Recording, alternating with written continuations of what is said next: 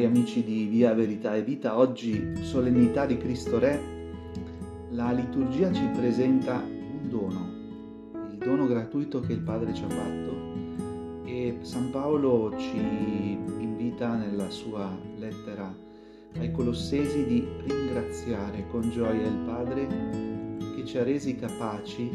di partecipare alla sorte dei santi nella luce.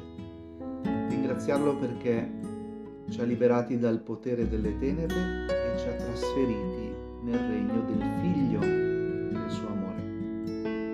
Quindi il, la partecipazione in questa festa di oggi eh, in cui meditiamo Cristo Re, la partecipazione al suo regno è un dono, un dono d'amore eh, che ci porta, come ci descrive Paolo nella sua lettera, il perdono dei peccati, e ci porta ad essere figli di Dio e ci fa ricordare che siamo stati creati in Lui, per mezzo di Lui, in vista di Lui e Lui è il primogenito di quelli che risorgono dai morti e noi risorgeremo con Lui eh, perché eh, Lui è solo il primo, noi arriveremo dopo di Lui. Tutti questi sono stati doni che il Signore ci ha dato eh, grazie al sangue della sua croce. E però c'è un altro aspetto che eh, viene fuori nella prima lettura, che questo regno bisogna anche accoglierlo, bisogna sceglierlo. Questi eh, delle tribù di Israele che arrivano da Davide rappresentano un po' eh, tutte le nazioni, rappresentano ognuno di noi. E ognuno di noi dobbiamo arrivare da Gesù eh, consapevoli del dono che lui ci dona, del dono che ci offre e dirgli ecco noi siamo tue ossa e tua carne.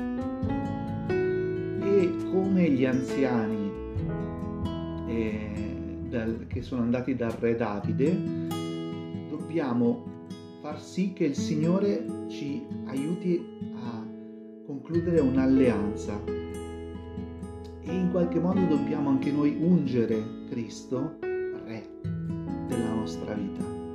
E il dono è gratuito, il dono è, qualcosa che ci è,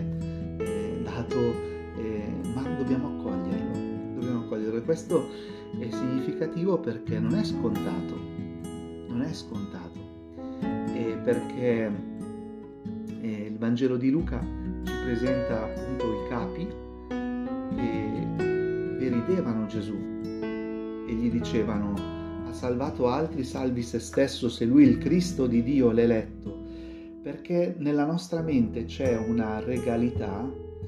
eh, che è una regalità di privilegi, che è una regalità eh, di onori, che è una regalità eh, di potenza e invece la regalità di Cristo è molto diversa. La regalità di Cristo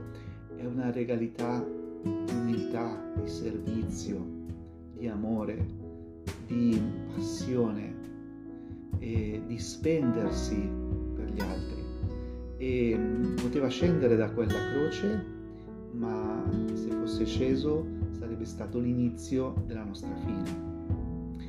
E quindi Gesù non salva se stesso, l'egoista salva se stesso. E quando sente le voci dei giudei che gli dicono se tu sei il re dei giudei salva te stesso, il Signore non l'accoglie, non salva se stesso, salva noi. E, e questa è la grandezza di questo amore che si dona, che limitato che eh, non, ha, non, ha, proprio riserve. E dobbiamo abbracciarlo, dobbiamo eh, fare una scelta e dire anche noi, ecco, tu sei sangue del mio sangue, ossa mia, delle mie ossa, ti scelgo come Dio, come Re